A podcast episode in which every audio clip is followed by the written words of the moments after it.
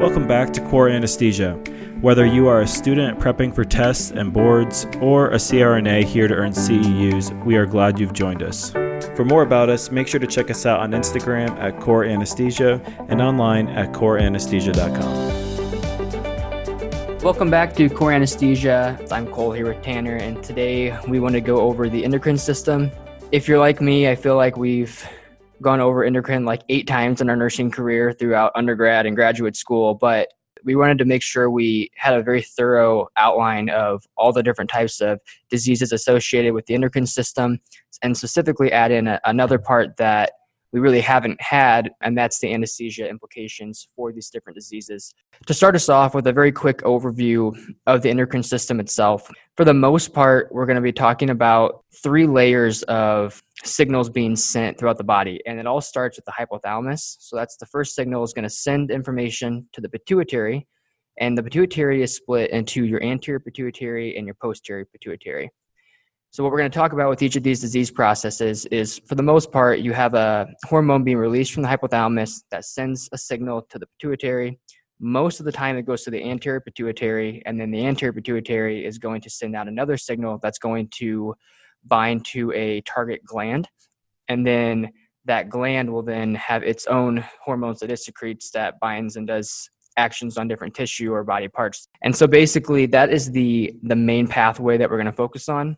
But the posterior pituitary is slightly different in the fact that hormones are made in the hypothalamus and actually deposited and stored in the posterior pituitary, and then those are released and go to the uh, target tissues. And so there's only two hormones that we're going to talk about with the posterior pituitary, and that's ADH and oxytocin. We're not going to really talk about oxytocin too much, but we'll get into ADH here in a little bit when we talk about diabetes insipidus and your syndrome of inappropriate ADH. So we'll get into that later, but just understand that is basically the overview of the endocrine system is you have your hypothalamus sending a signal to your pituitary, which then sends a signal to another gland.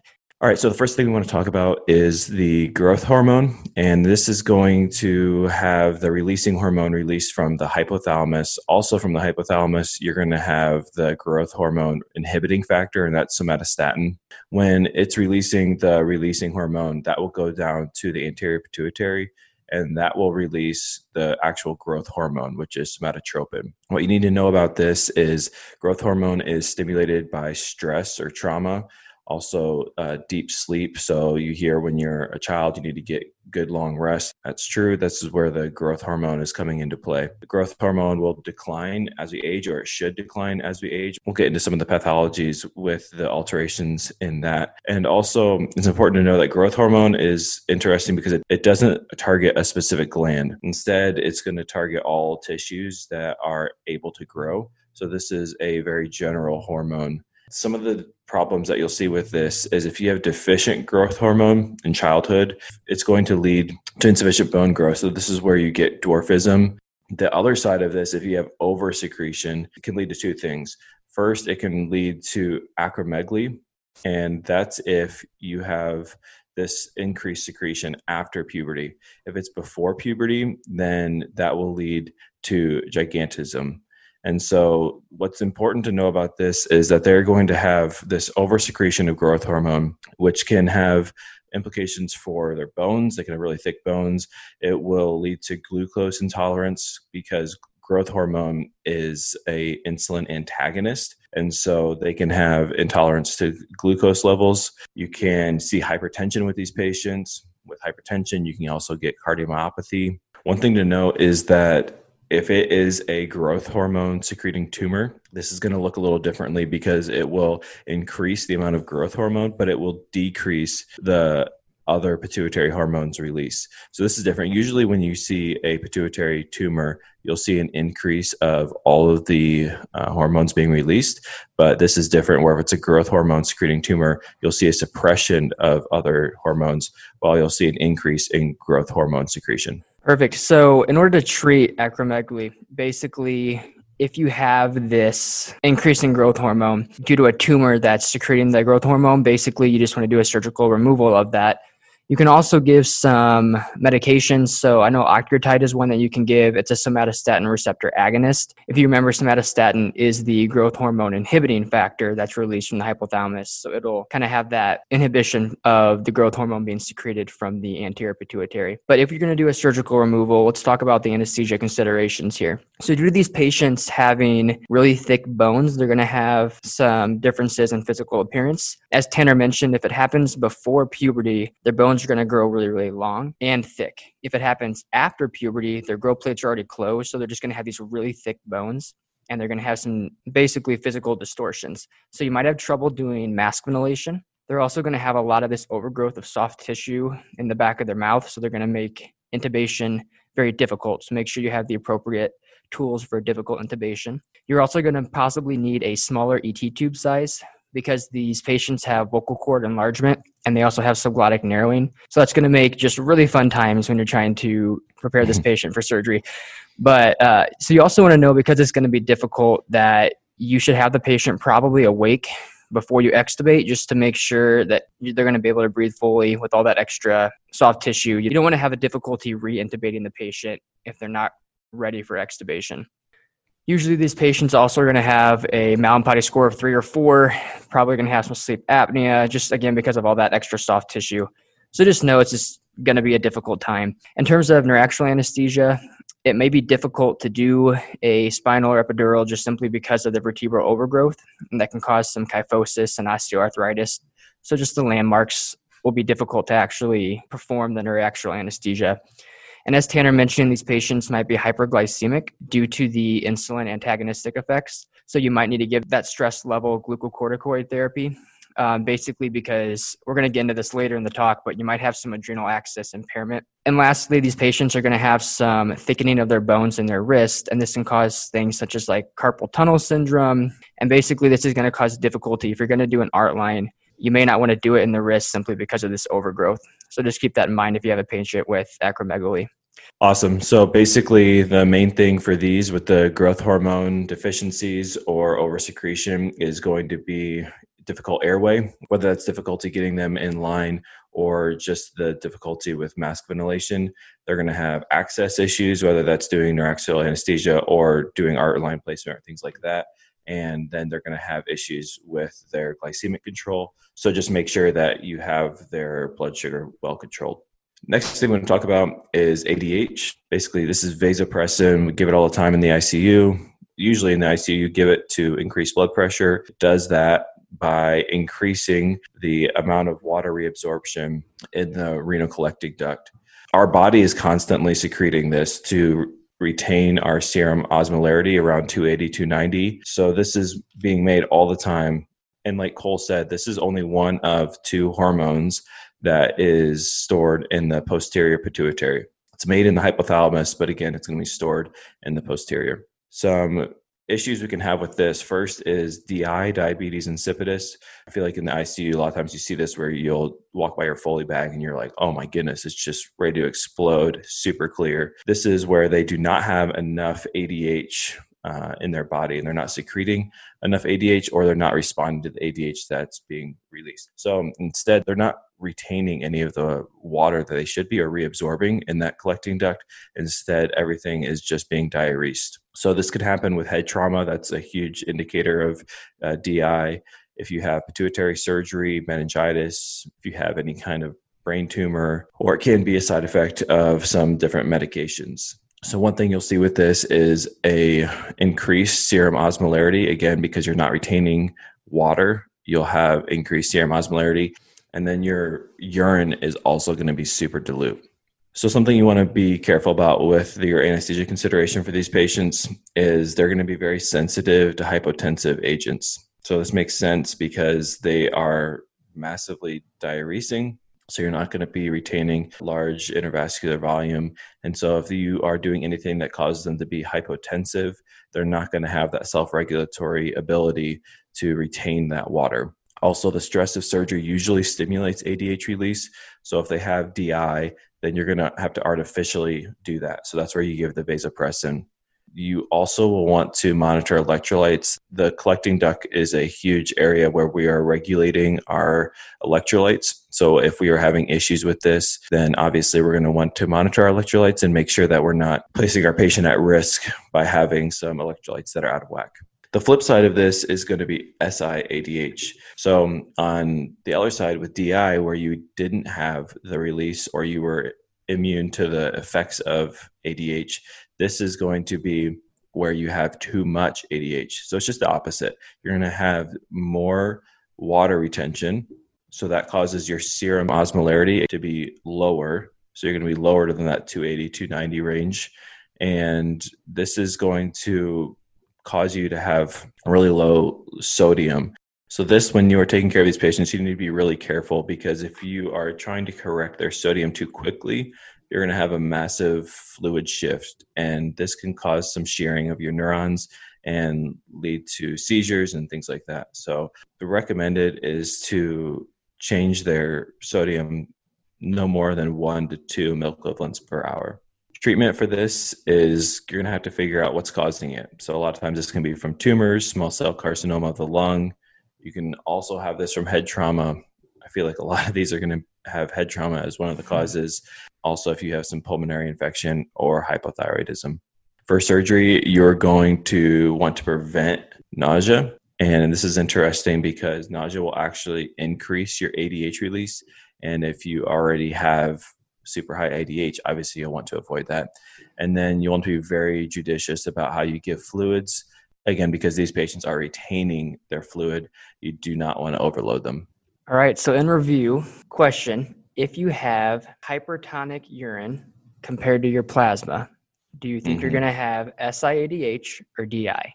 So, if your if your urine is more concentrated, then that's going to be your SIADH because you're retaining your water. If it would be less concentrated, that's when you see DI. Awesome. All right. So, good review on the hypo or hyper concentrations of ADH. Now we're going to move into your parathyroid.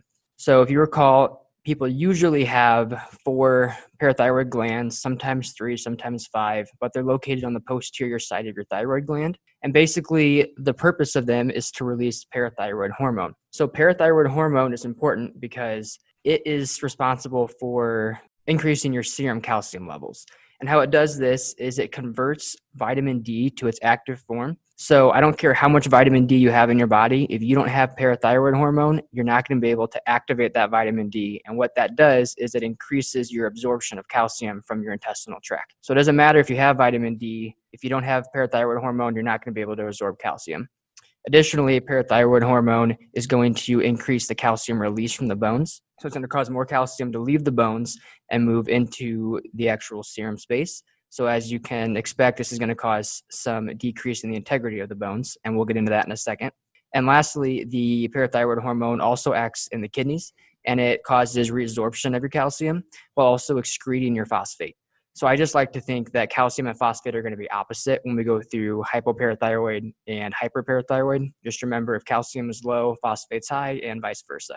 So basically, how this feedback loop occurs is parathyroid hormone is released when your calcium level drops too low, which makes sense. If parathyroid hormone increases calcium, it's going to be turned off when the calcium level gets too high, and it's going to be turned on when the calcium level gets too low.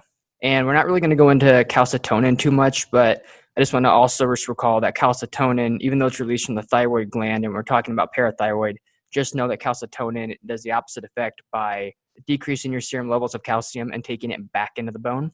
Whereas this parathyroid hormone brings the calcium out of the bone into your actual serum space. So just keep that in mind. So let's go into hypoparathyroid. So if your body does not make enough parathyroid hormone, what makes sense then is you're going to have a decrease in calcium levels. You have either an ionized calcium level or a total calcium level. And so the difference here is basically calcium likes to bind to proteins in the serum space and the ionized level is the amount that's not bound to the protein. So that's the one that's going to be able to cause all the different effects that we see. If it's bound to protein, it's not. So really what we care about is the ionized level more importantly than the total level. But either way, if your ionized level is lower than 4.5 milligrams per deciliter or your total is lower than 8.5, and your protein level is normal, then you would be considered to have a decreased amount of calcium levels, potentially related to a decrease in parathyroid hormone. Basically, causes of decrease in parathyroid hormone can be surgical removal of the actual gland itself. This can often be either caused because of a hyperparathyroid and they remove the gland, or indirectly they were removing the thyroid gland and maybe accidentally removed the, the parathyroid gland with it, which we'll get into that when we talk about the actual thyroid gland itself. Other causes can be radical neck dissection. And then, so if your serum magnesium level is super high or super low, it can also cause hypoparathyroidism as well. So basically, it would make sense after talking about the pathophys of this, in order to treat or supplement for this hypoparathyroid hormone, we're going to give calcium or we're going to give activated vitamin D. Basically, what that does then is it bypasses the actual need for the parathyroid hormone and we just increase that calcium directly. When you have a decrease in calcium, so if you're like me, I thought about this backwards at first. So a decrease in calcium is going to produce hyperexcitability of the muscles and the nerve cells. And what I thought originally was since calcium is required for contraction and contractility, that this is backwards. But really, what this does is it lowers the threshold of excitability and so we're not talking about the intracellular calcium, we're talking about the serum level. And so by lowering this excitability of the actual nerves and muscle cells, it's going to cause them to be stimulated more frequently. And then you're going to have really hyperactive deep tendon reflexes, tetany, some cramps, some numbness and tingling. And I think the classic ones that we always think about for low calcium are going to be your Chvostek's and Trousseau sign basically uh, this is when either your facial muscle is like contracted and twitchy when the facial nerve is stimulated or when you have that kind of cramping and flexion in your wrist and thumb when your blood pressure cuff has been inflated for more than three minutes. In terms of anesthesia considerations the big thing you want to watch out for here is because you can have this increased contractility is you want to watch out for laryngospasm.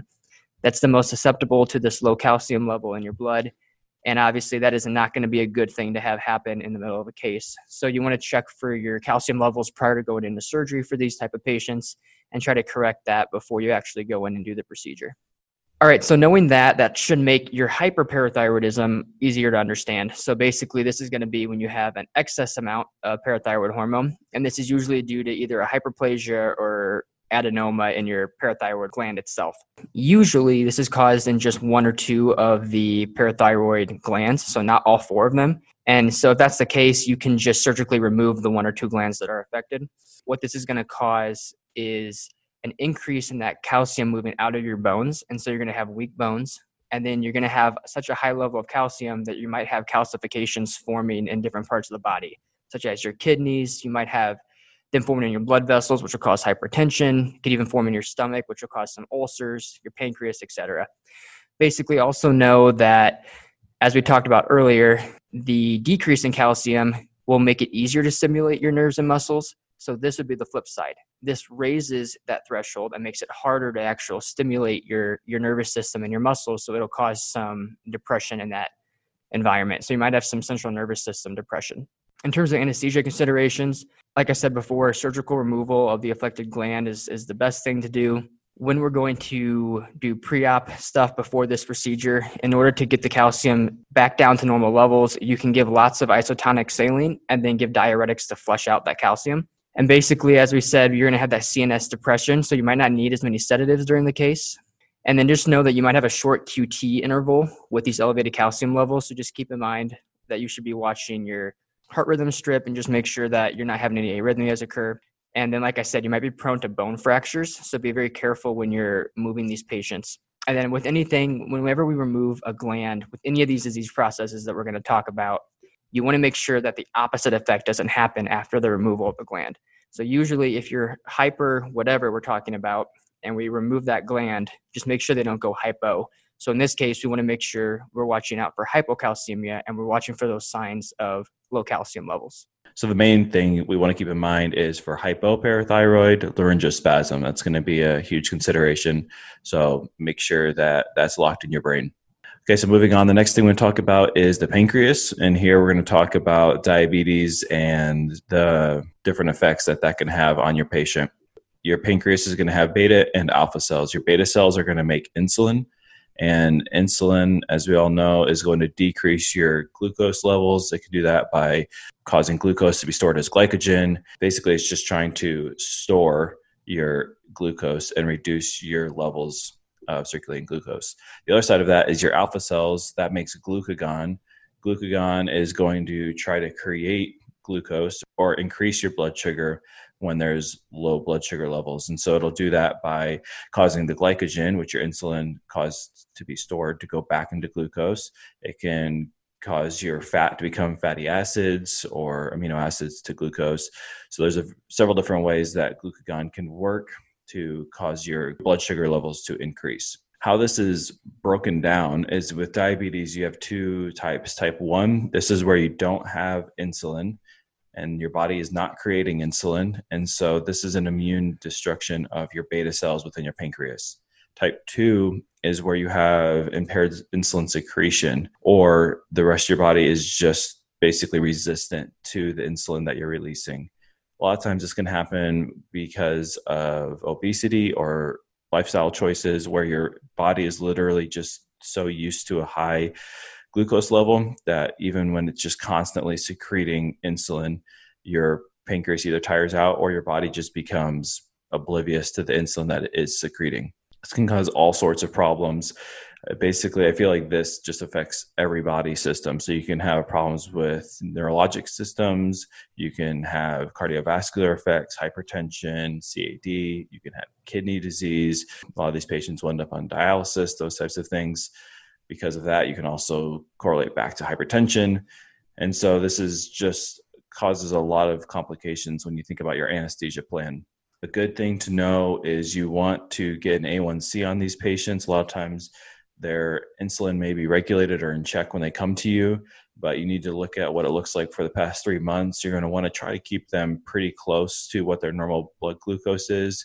Trying to keep them too low is probably going to have worse effects for your patient throughout their anesthetic plan than just keeping them pretty similar to their baseline. You're not trying to fix their blood sugar levels over the course of a case. So I feel like the most of the literature supports just keeping them pretty close.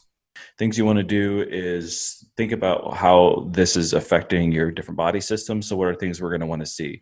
Well, you're going to want to get an EKG because this is going to tell you about your cardiovascular status, see if they've had a previous MI or just get a baseline of their cardiac picture. So, also, you want to look at neuropathy, just get a really good baseline of their status beforehand. Obviously, if they have any kind of nerve injuries or anything during the case, it's really important to have a good baseline prior to anesthesia. Neuropathy can also decrease their response to hypoxia. And so, if you have kind of like we talked about with opioids last week, but they're going to have a decreased sensitivity to hypoxia. So, this can make them really sensitive to respiratory depressant drugs, aka opioids. The other thing we're going to talk about is they have delayed gastric emptying. And so, you may want to consider RSI in these patients simply because they may be at an increased risk for aspiration. They will also have some issues with their musculoskeletal system, and so they may have limited ability to move their head and neck.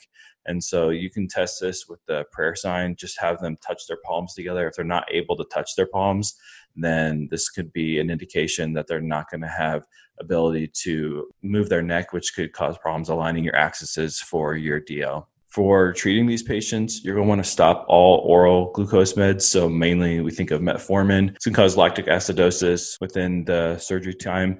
And also for their long acting insulin, that's the one you're going to want to just give half their dose. So, if they have their long acting, you can just give half their dose. And then just make sure that you're checking their blood sugars frequently throughout the case. Afterwards, if they're altered or have some complications, you don't want to have that be part of your time that you're trying to figure out what the problem is, you're going to want to already know what their blood sugar is and be able to rule that out pretty quickly.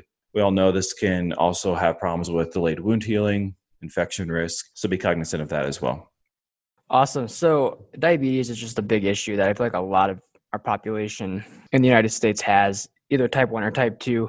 I feel like almost every week I'm taking care of several patients with diabetes. So it's important just to understand all the pathophysiology behind this and what it's going to do to affect our anesthesia care. Now, going forward from here, there's several different alterations we can have to our blood sugar. We can either have hypoglycemia, We can have diabetic ketoacidosis, or we can have hypoglycemic hyperosmolar state, or HHS.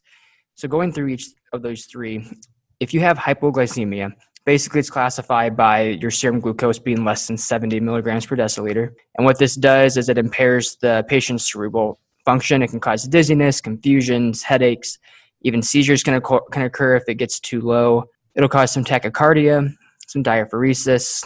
Their pupils will dilate. They can even have some vasoconstriction from this. Well, what's interesting about this is almost all of those things that I just talked about are going to be masked during our anesthesia care. So it's going to be very difficult to diagnose somebody with hypoglycemia unless you're actually testing their sugar during the case. So just keep in mind that if we have a patient who is diabetic, get a baseline before they actually come into the, the surgery. Previously, I was told, you know, keep their sugars down below 100, try to keep it down 70 to 100 range. Well, now they're finding that that can actually increase the risk of hypoglycemia, which will cause some more drastic effects than if the patient just has a slightly elevated sugar because they're already used to having an elevated sugar. So it's more important to keep the patient in the mid 100 range than try to get it all the way down to below 100. Simply because mm-hmm. we're not going to be able to know unless you're, you're constantly checking if they are hypoglycemic. On the flip side of that, when you have hyperglycemia, depending on if you're type 1 or type 2, is usually when you'll see the difference between diabetic ketoacidosis or HHS. So typically, diabetic ketoacidosis is seen in type 1 diabetes patients. And basically, this is the result of a high serum glucose level usually you're going to have that at minimum at least 250 milligrams per deciliter. I've seen patients well over a thousand with it, but you need at least about 250 to to start having this process where they the body starts to produce these ketones, and so you're going to have ketonemia and acidemia. Basically, you're going to have this acidotic picture along with a elevated anion gap. So basically, for those of you that don't remember what an anion gap is, it's where you compare the positive and negative electrolytes in your blood. And if you have an elevated anion gap, basically is saying you have not enough bicarb because you're in this acidotic picture is the way that I remember it. And so you're usually going to be trending these patients bicarb level, the anion gap level to determine what severity of DKA they're in. Basically, this is going to present with uh, a lot of dehydration. So we're going to be giving fluids for these patients as well as giving them insulin to bring their blood sugars back down. They're also going to have some tachycardia associated with this, and their serum osmolarity is going to be above 300. This can also cause a little bit of hypotension, so you might have some lactic acidosis in here as well, mixed in with the ketoacidosis. But basically, the overall picture is you're going to be in an acidotic state with these ketones. That's what separates this from your HHS. And when treating it, just keep in mind that whenever you're giving the insulin in these large amounts, and you're going to be increasing their pH to correct their acidosis, this is going to cause a shift in your potassium back into the cells and it'll cause a decrease in the serum level of potassium. So just keep in mind that you're constantly checking your potassium to make sure that it's not going to be decreasing.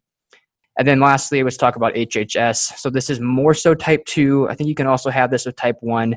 But basically, it's just the elevation of the blood sugars without the ketones and acidotic picture. So basically, you can still have that hypotension and some lactic acidosis that occurs with it, but it's not due to the ketoacidosis. More so, this is glucose above 600, and your hyperosmolarity is above 330, so you're even more dehydrated. And you just want to, again, correct it with insulin, correct it with rehydration therapy. But again, you're just not going to have that picture of the acidotic state with this one. So that wraps up our first talk on the endocrine system. I know it's a long and drawn out topic. So next time we're going to talk about the other sections that we didn't get to today. Basically, we'll include some problems with the adrenal system, going to the thyroid, and we'll, we'll just cover some other areas that are important to keep in mind when we're doing anesthesia care for anything that has endocrine problems. So stay tuned for our second episode where we talk about the remainder of the endocrine system.